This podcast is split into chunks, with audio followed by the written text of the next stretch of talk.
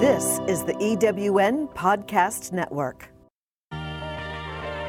When life and business is chaotic, it is hard to see the beauty that comes from it. But I'm here to tell you, you are not alone. I am your host, Ashley Stone, and I am your chaos coordinator. I believe there's always a message in the mess we can experience in our personal lives and in business. So join me on the journey of running multiple businesses, self caring it up, and designing a life for my family. This won't be just my story. It will be the many stories of remarkable women that have inspired me and will inspire you to discover the beauty behind the chaos. Hey, beauties, my name is Ashley Stone, and I'm your host of Beauty Behind Chaos, where we unpack all of the chaos and find the beauty on the other side. And today we have a guest that is remote, but um, she is a very dear friend of mine and just uh, a mother, a businesswoman, uh, just a creator of all things, much like myself. And that is why we're like sisters. So thank you so much for being here, Tiff. Welcome. Thank you so much, Ashley. I'm so happy to be on this podcast today. Talk all things. All the things. We're gonna dig into all the things, I am sure. We only have 45 minutes. So I, I have to be mindful of time because I know we could sit for hours. True. I'm so excited. So so Tiff is actually located in Connecticut. I'm here in Texas. So it's so sad to to leave and part ways, but we have stayed in touch over these past couple years um, through my move, and uh, we've been just following and cheerleading each other's journey. So just share a little bit, Tiff, about who you are. What do you do? Yeah, definitely. So my name is Tiffany Morrissey. I'm a proud Latina mom.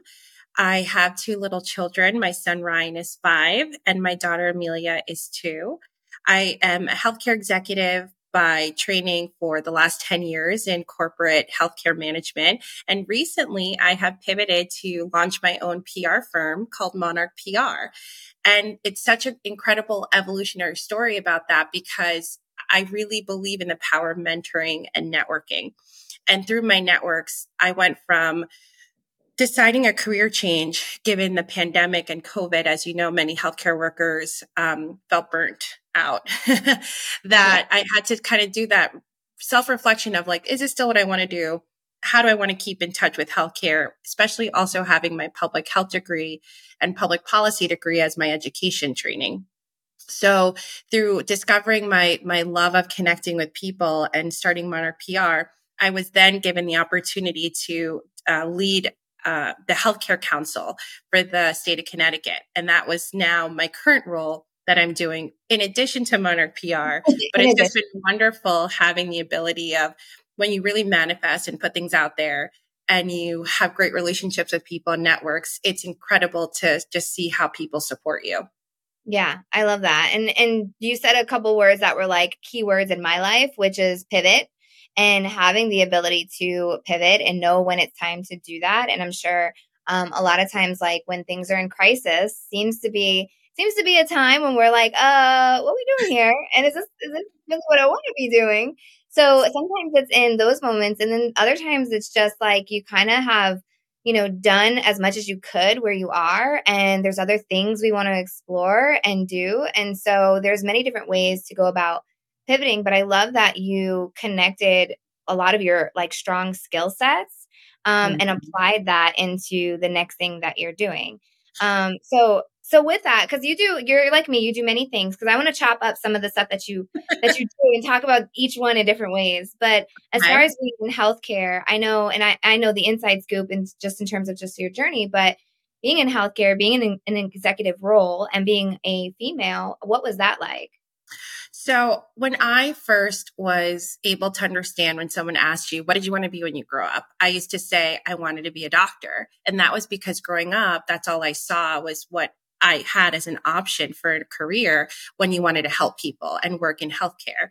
And so, in college, I applied for medical school and it was during the big 08 recession. So it was a very competitive year because people were going back to school and I got waitlisted. And I thought it was like the end of the world for me. But actually, it was a blessing in disguise because I was able to apply for grad school while waiting to apply to med school again. And I found out about the role of public health, which is a very buzz term now, but back 10, 15 years ago, people had no idea what public health was. Yeah. And so I learned about um, an administrative fellowship.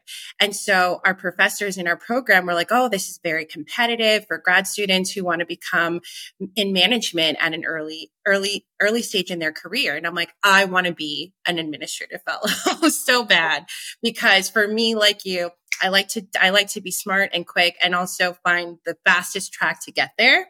Yeah. And so I applied for many fellowship opportunities across the country and I ended up in Waterbury, Connecticut, where I was then part of the executive leadership team for St. Mary's Hospital located in uh, the Trinity Health of New England system now. And they brought me in I had another co-fellow, another fellow, Kathleen Rush, who was like my work wife, and they taught us all the inner workings of how to run a hospital. They involved us in board governance. That was where I started to learn the importance of what boards do and how they strategically help organizations and, and facilitate trust and build that community um, that community will where the, it's like you know organizations can do things but if the community doesn't support it or believe in it that's that, that's mm-hmm. not sustainable yeah. And so through that, I was able to get involved and meet other executives and other colleagues. And it was, it was wonderful because I was mentored. And then I met Kurt Barwis, who's the CEO of Bristol Health at a conference actually. So here I am, early careerist, starting my career. And I'm like, I'm going to go to this national conference because I hear a lot of CEOs are going to be there of hospitals. And so I did and I was able to meet really wonderful people. And then he tapped me to join Bristol Health eight years ago to say, Hey, I need to build a facility, a medical care center, and I think you'd be perfect for it. And I'm like, me? How is networking and putting yourself out there? and I was also through getting involved in committees um, through the professional associations was how I made friends in Connecticut. And they saw my work through committees and, you know, following up and coming up with ideas and program planning. So it was a way to showcase your work without actually having to tell people what you did. And that was very powerful. That so, that's honestly that's so powerful in all aspects and and just in the world of like small business and when you're trying to build and grow and develop something i love hearing like the crossovers um, and how you can just learn from different people in different pockets different industries because i think too with us that's been really a great experience for me being a friend of yours and being able to have these different conversations but like the power of just putting yourself out there and showing up in rooms that you might not think you belong in, but like it's a mm-hmm. place for you to kind of learn and grow.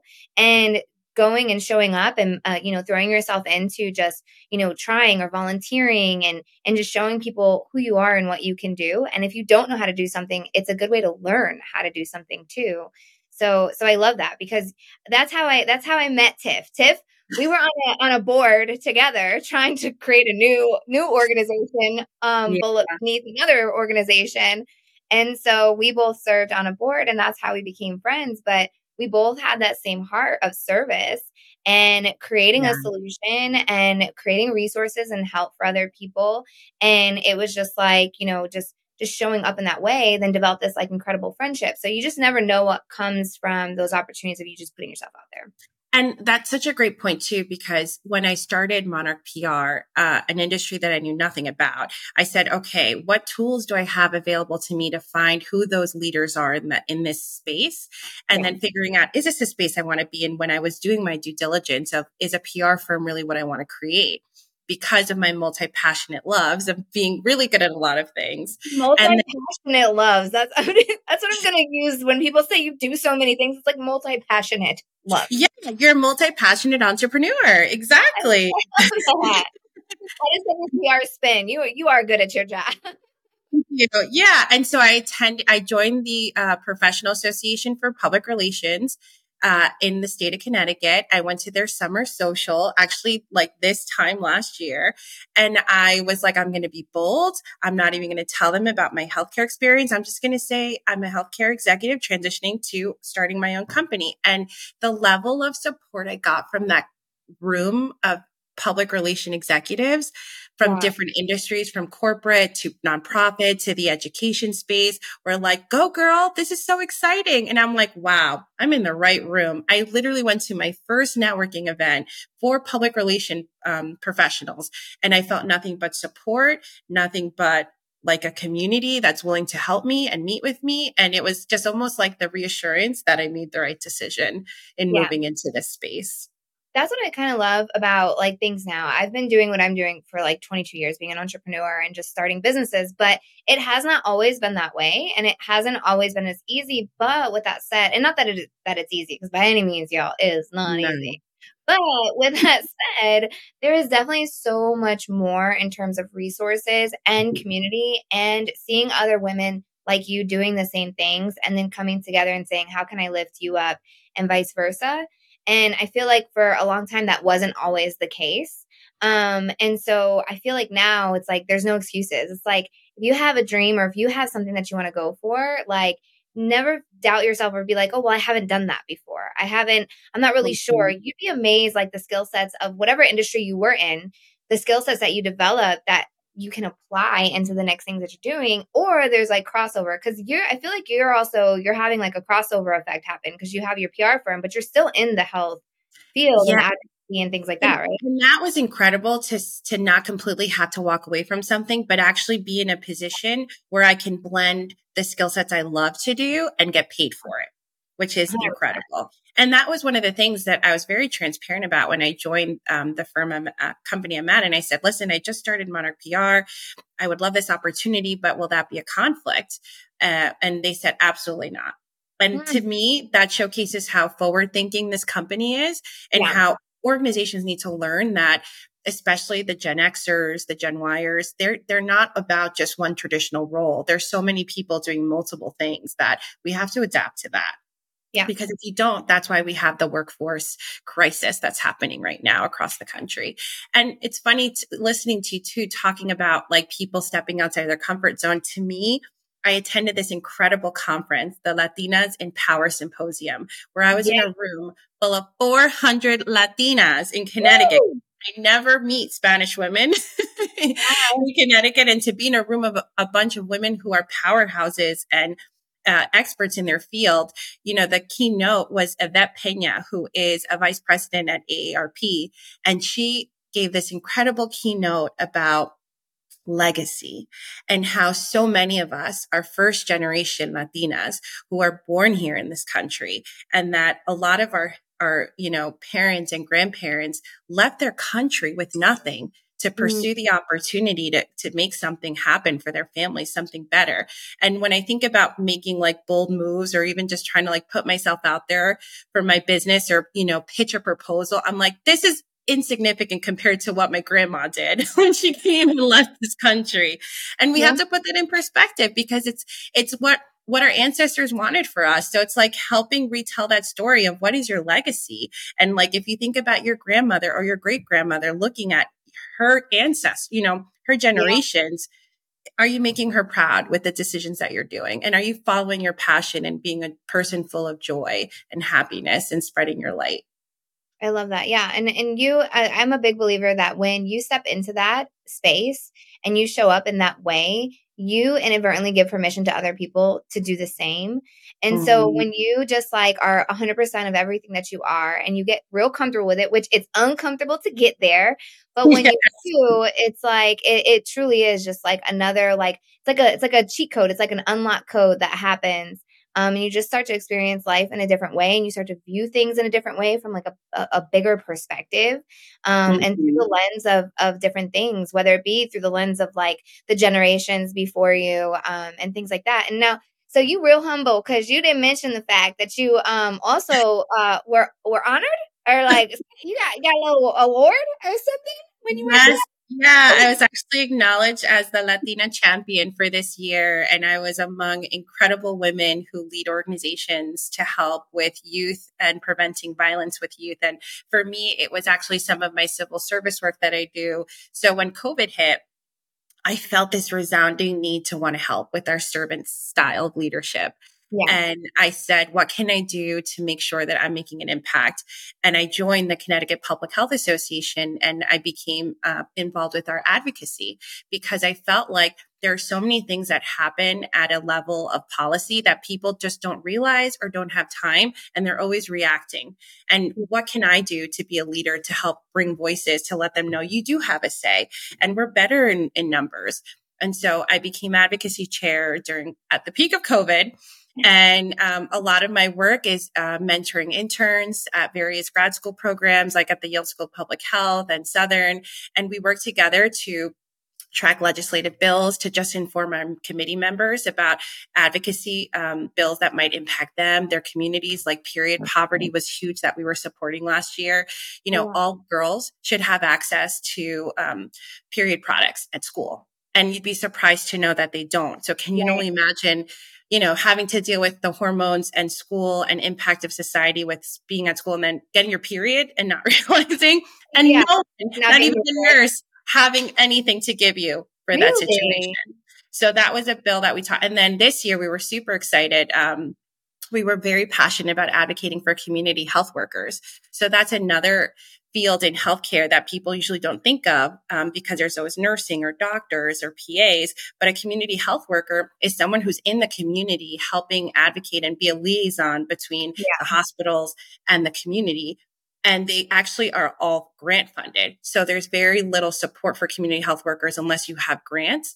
And so we actually helped uh, advocate for them to get reimbursement for Medicare and Medicaid for insurance so that it could be a job where it's something that people can have consistently. And a lot of these community health workers are people who had a community health worker help them or their family and they wanted to become one because they saw the impact it had on their lives. So wow. it's awesome. Wow.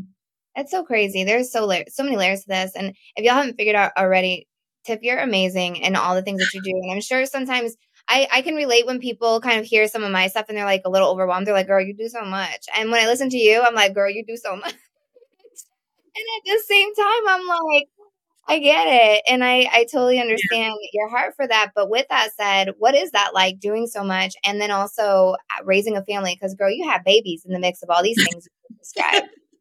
So, I, how, and, uh, managing that? Talk, tell it, speak to the ladies listening, like, girl, how do I do all those things, have babies, and still be breathing? I know. Have babies, advocate, and and have multiple jobs, and I think it has to do with you know having an incredible partner. Um, yeah. I'm so blessed to know Mike, and what a wonderful partner he is to you, and you guys complement each other so well. So I just need to give a huge shout out to your husband oh, because he is the backbone to help be who you are. And I feel the same way with my husband, Ryan, who literally supports all my crazy dreams. and he's like, okay. Right, that's for sure. they go on. So boring without me. Like, I say that all the time to I'm like, I bring so much color to your life. It's right?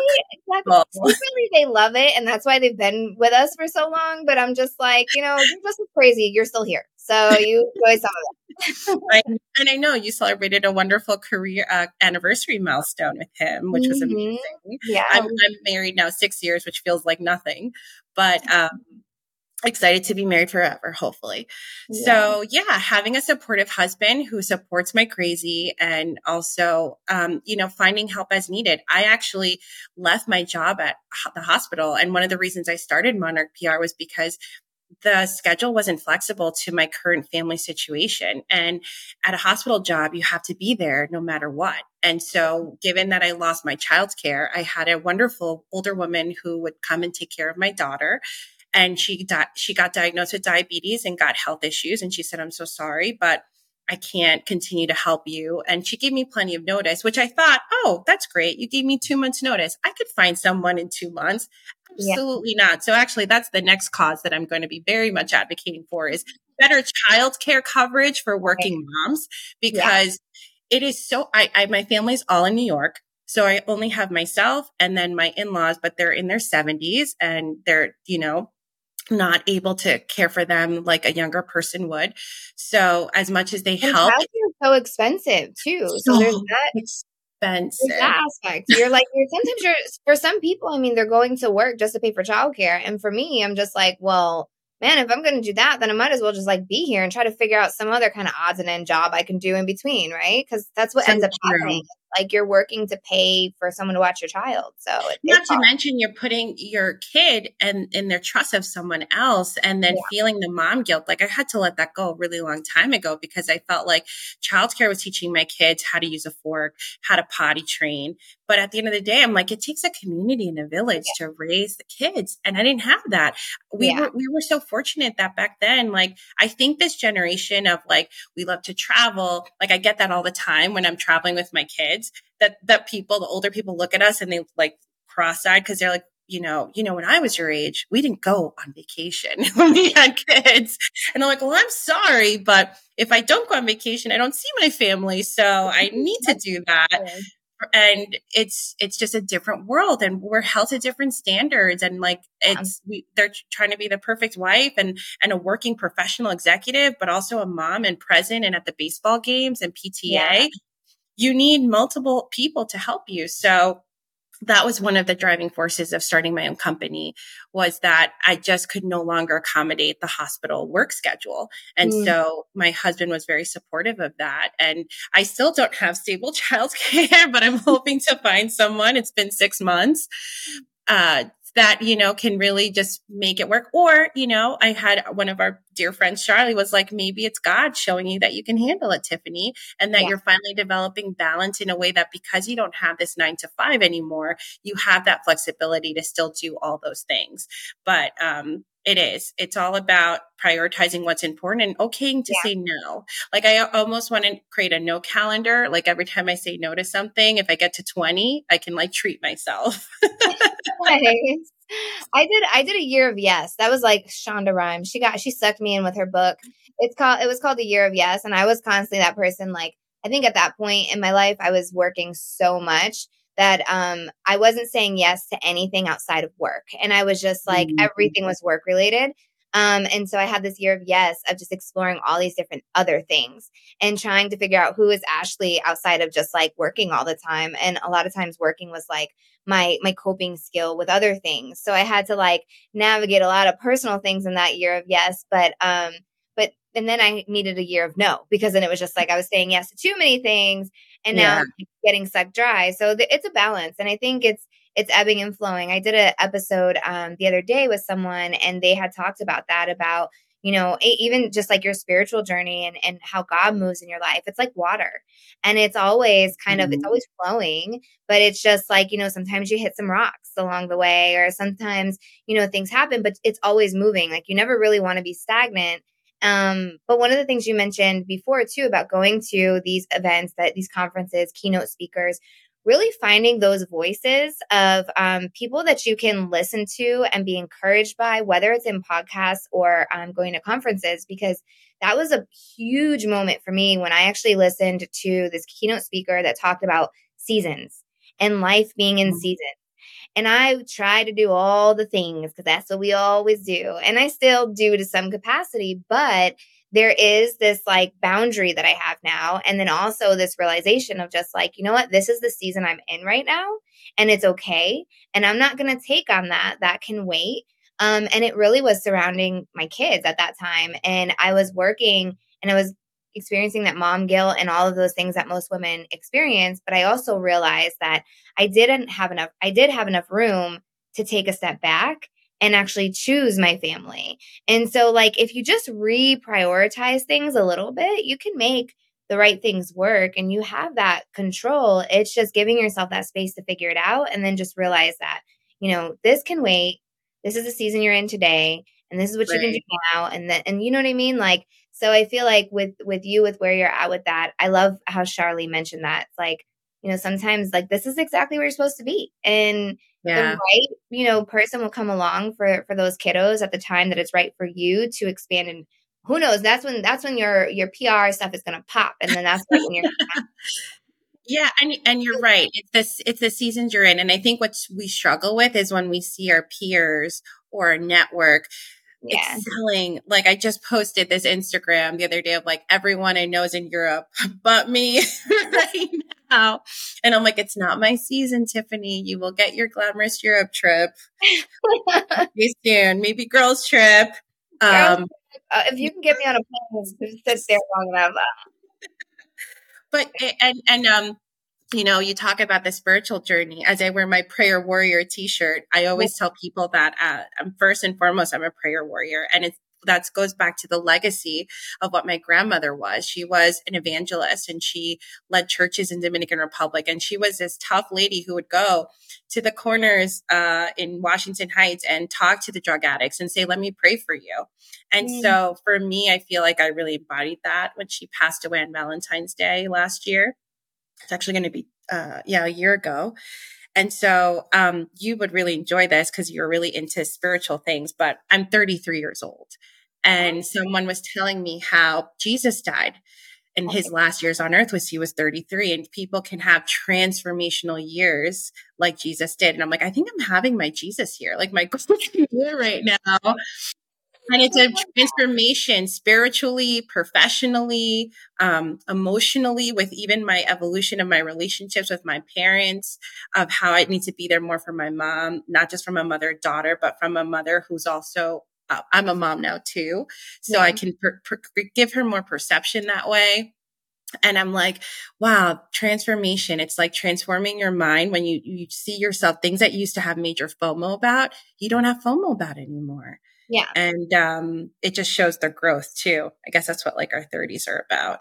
Yeah, I think I think that your 30s truly are. It's not your 20s discovering who you are at all. I think your 20s mm-hmm. is like when mm-hmm. you're making the mistakes, you're trying different things, you know, you're just kind of like exploring the world. And yeah. then in your 30s, it's like you're exploring yourself and and who you are. And so it's funny you say that because I had that realization actually not that long ago that it was at 33 when I decided honestly that I wanted to begin my healing process.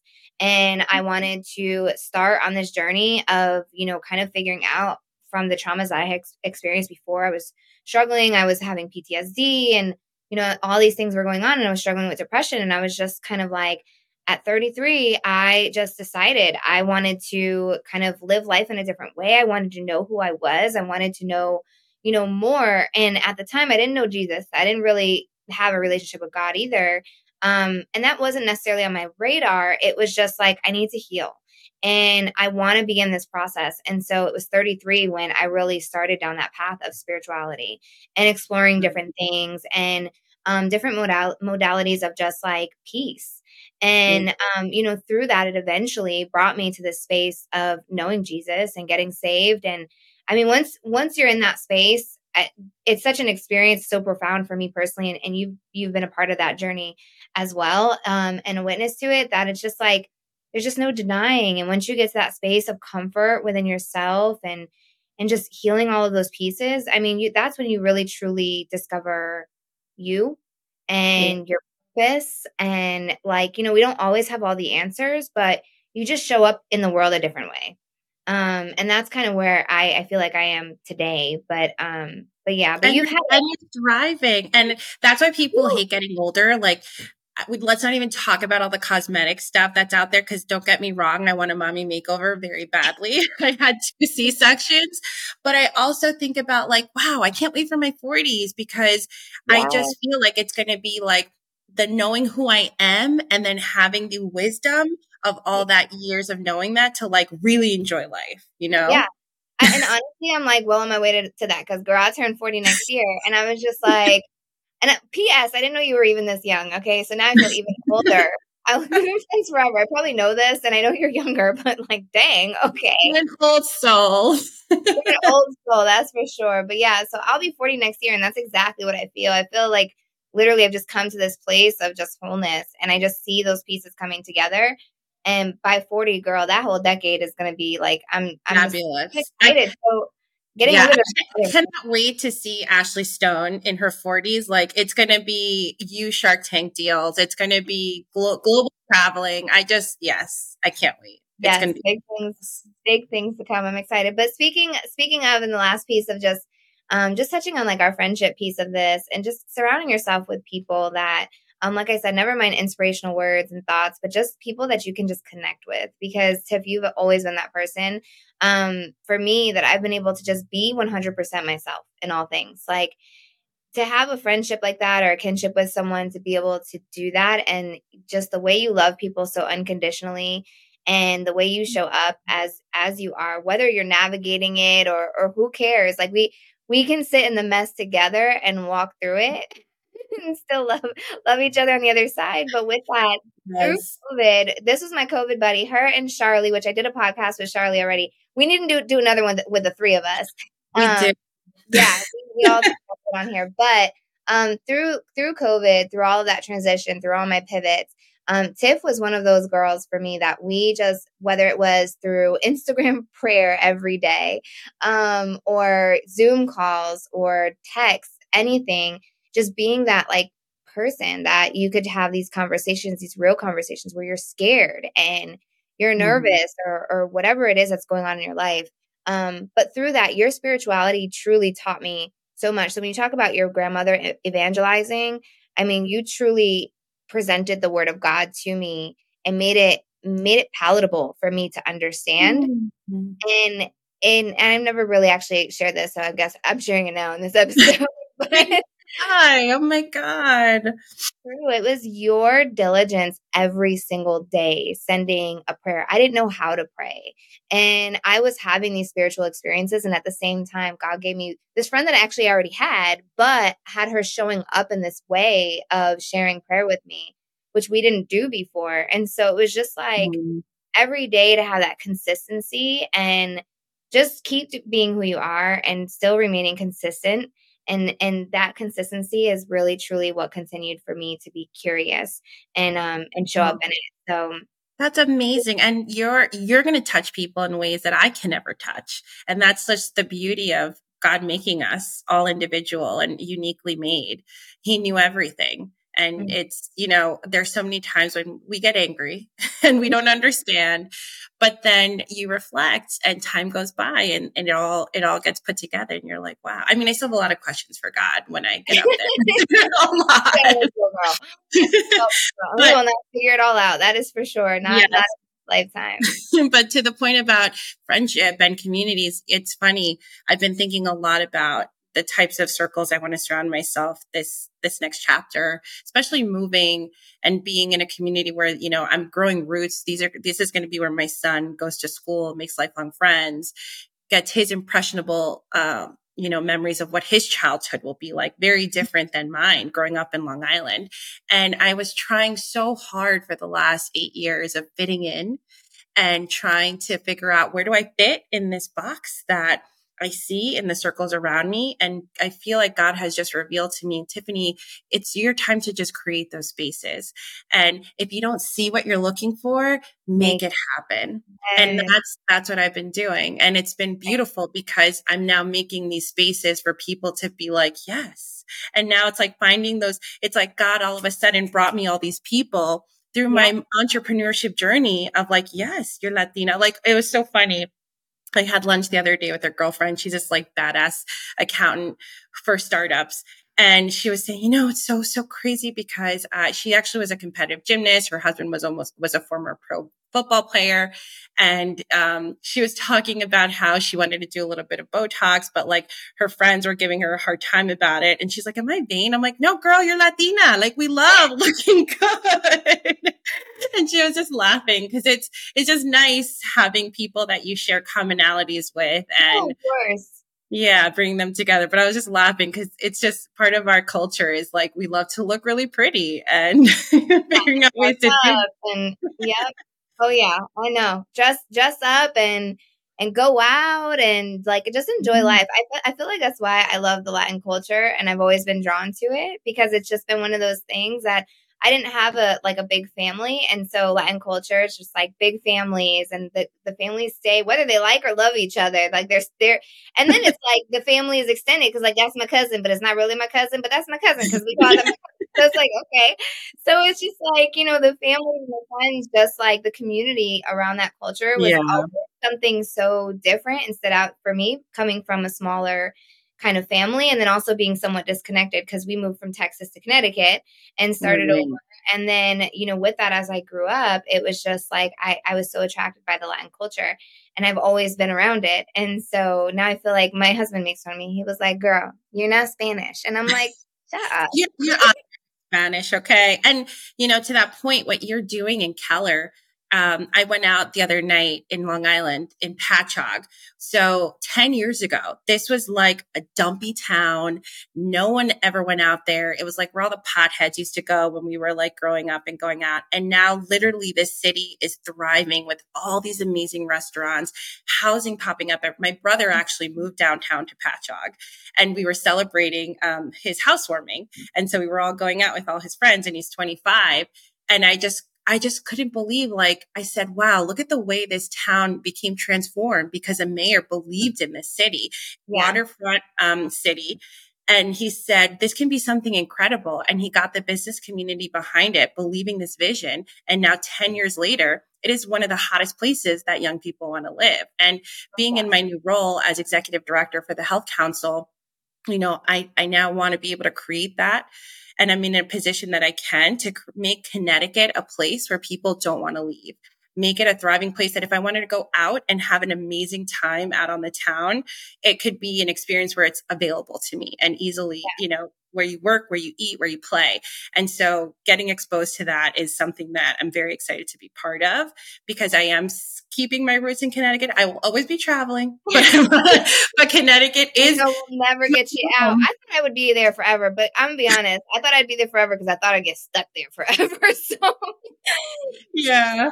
He talks about leaving so many times and and I think part of it too was just like you know there's a comfort level there's a comfort zone it's smaller you can access the city you can there are so many like great things about connecticut as well or just like where it's located um and then there's other aspects where i just felt like i was just hitting a, a like a ceiling like just a wall where i was just like i am not as far as who i am as a person i didn't get right. i didn't realize how much that was the case until i left and i realized how much more of myself i was able to expand um, that I couldn't do there in the same yeah. way.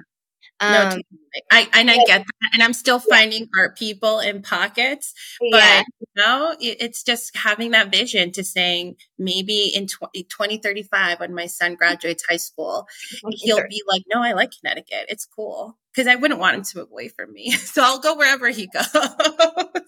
No, I'm so glad right now. Mine is mine is home for right now, but um, and he likes Texas. Both my kids like Texas. So it ended up it ended up working out for us. But for sure it's like kind of the same thing as like when we came here, it was just like if you don't see what you're looking for, you know, create it. And so in mm-hmm. some capacities, like it was everything I wanted it to be. And in other capacities, I'm like, I wish this existed. And like this is this exists elsewhere so why not here? So let's let's create these opportunities.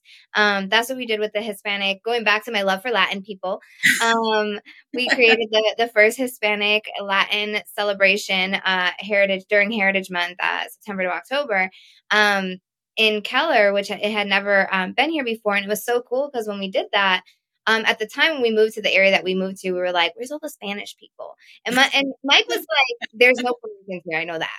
It's just like there's gotta be Puerto Ricans everywhere. Empanadas and rice and beans. Oh, They're- girl, we tried. We, I mean, we got to drive a little bit. We found one really good restaurant called Adobo, and they have like fungo. They got they have everything, but yeah, we have to drive. We have to drive out to it. But I was just like, you know, I I would love this because what I love about the culture is like I want my kids to still be able to see that somewhere. And my kids are half Spanish, so I was just like, let's let's just create it. And then it was really funny because at first, of, of, course, when I came up with the idea, and I'm like running around town, and I'm like the Hispanic, and they're looking at me like, girl, what? Where's from?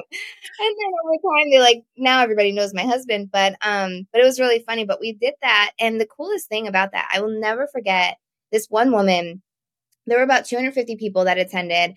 Um, Incredible. really people from all over the town and then also like a lot of spanish people. So it was such a mix. It was like a hybrid of just all these different um, cultures experiencing spanish culture. And so this one woman she was um, she was hispanic and she was standing next to me and she was older and she just like kind of looked around and i'm like are you okay? Like do you need anything? And she was like she was very te- like watery eyed and she looked at me and she goes thank you for doing this and she goes i've never seen so many of my people in one place where i live and so she's been mm-hmm. here for like 15 years and she just hasn't seen something like this in our area. So it was just like you don't realize the impact too of what mm-hmm. you make that when you see people and you show up in that and you show up for them um, it was just one of like, I, it's a moment I'll never forget. And it was just so special. And we hugged and it was just um, so great. But, and, and you know, I think all of our years of waiting or not getting the same exposures like we're laying that foundation and we're planting those seeds for your for our daughters and yeah. our granddaughters and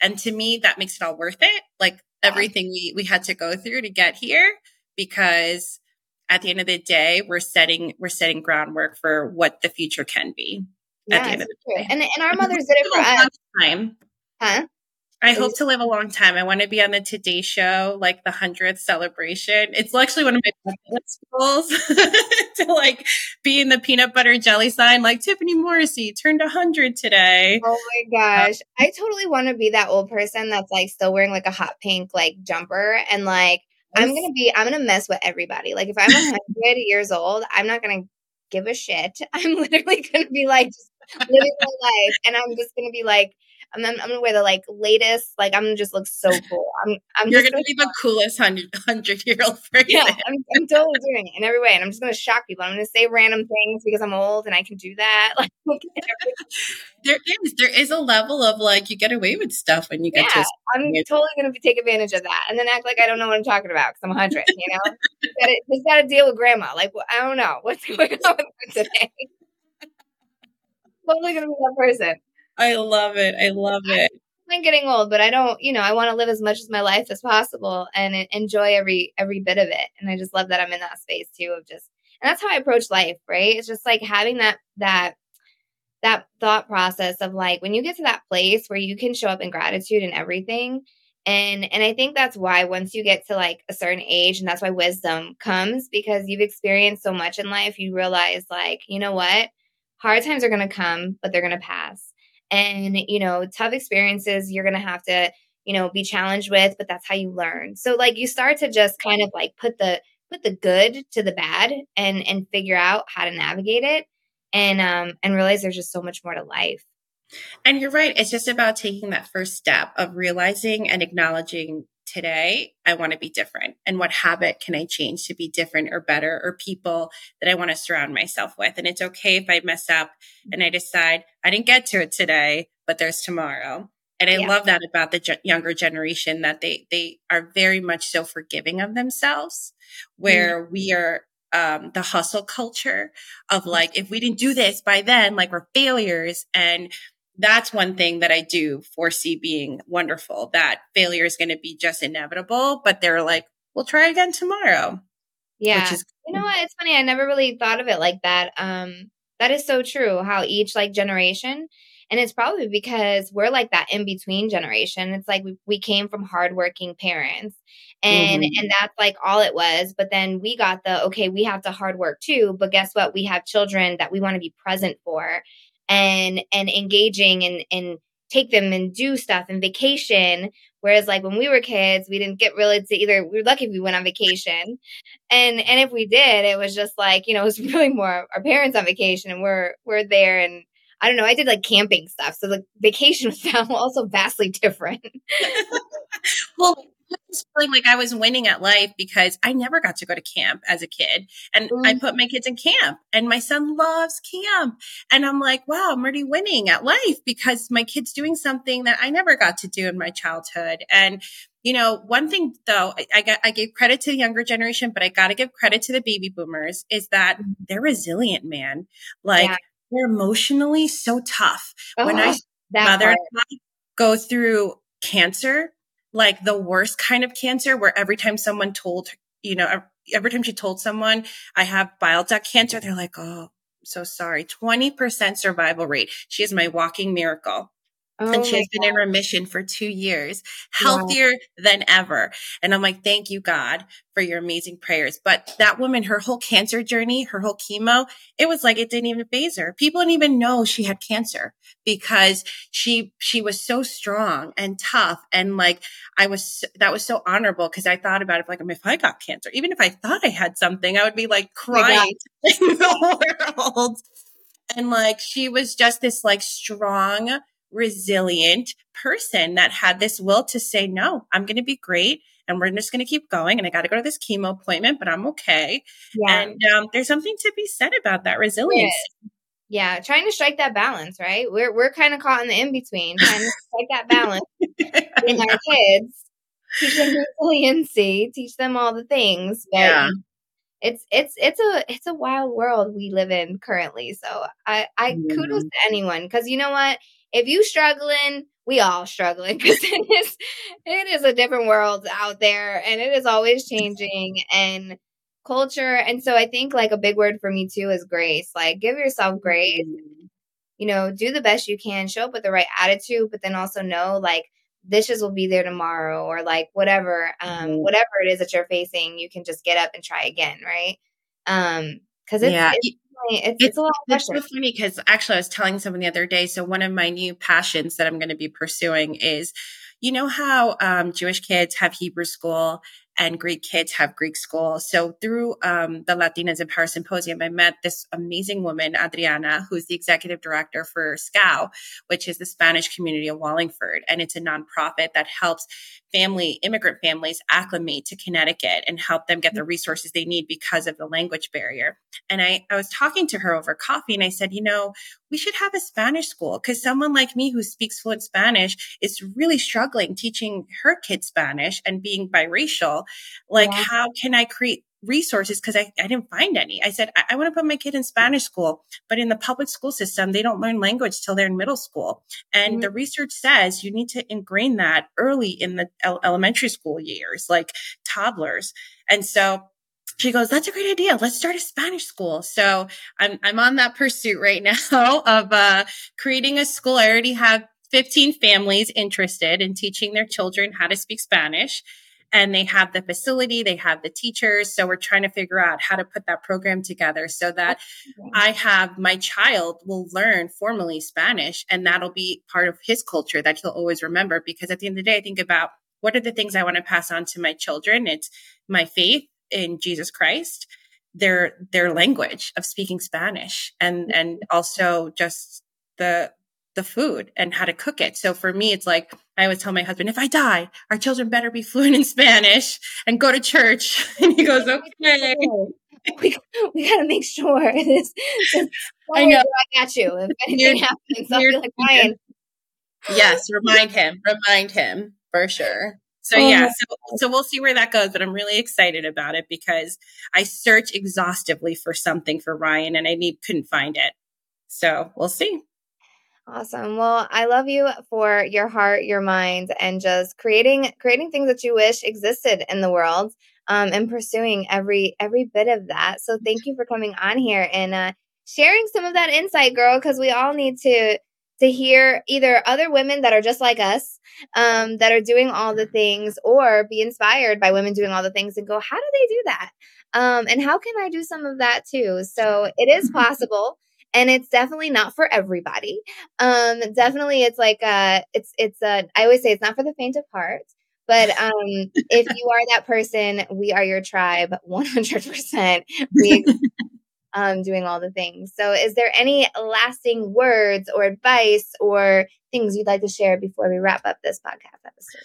I guess from all of our wonderful conversation, it's really just to continue to be authentically you and not fear um, how you would present yourself in a situation. Because when things come from the heart, they come across so genuine and people really mm-hmm. resonate with that. So the next time you're up on a decision or an important event, be you. Don't be who you think they're going to want, they're going to want, but be who you want to be. I love that. And and be you even if you make mistakes and even if you trip up on your words or and that's that's the other thing. It just it makes you just more human. That's all more relatable. Um perfect. I love that advice. Well thank you so much for sharing. And then how can people follow some of what you have going on? Is there is there a place they can yes. check Yes, I have an Instagram handle, Monarc with a CPR. So there's no H at the end. And then I also have different. no. So um, my Instagram handle is at Monarc PR. Happy for anyone who wants advice. I'm happy to have conversations with people. Reach out to me on LinkedIn, Tiffany Morrissey. And then I have a brand boost newsletter if you want to sign up to just get some fun tips and tricks on all things branding. Um, so appreciate it. Perfect. Awesome. And we'll link all of that stuff in the captions of this episode. The hyperlink, so no excuses. Just go ahead and click that, give her a follow, check out everything she has to offer, and um, stay tuned because I am sure there will be so much more she'll be offering and doing in the future. Well, thanks again, Tiff, for joining me on this episode, girl. I, right in the beginning, I kicked my shoes off. I was like, "Oh, I'm here with my girl," so we we talking. So Thank you. I'm so happy. This is amazing. Yes. All right. Well, we'll have to come back again for sure with our our third friendship in this uh, in the sisterhood of the traveling pants right here. That's what we call ourselves. Um her name is charlie. Check out her episode. Um we did i think she's like the fourth or fifth episode. I don't know early on but we got to come back to the table with all three of us and and share mm-hmm. all the things with us. Uh talk Thank about powerful women coming together. So thank you for always being that person for me and praying for me and um being always. such a love you. Bye so bye. Thank you guys for listening and stay tuned till next time. Bye. Thanks for kicking it with me until the end. If this episode inspired you, share it with a friend because when we learn, we live, and we can all use a pick me up. I would love to see if you benefited or enjoyed this episode. Use the hashtag Beauty Behind Chaos podcast. See you next time, Beauty.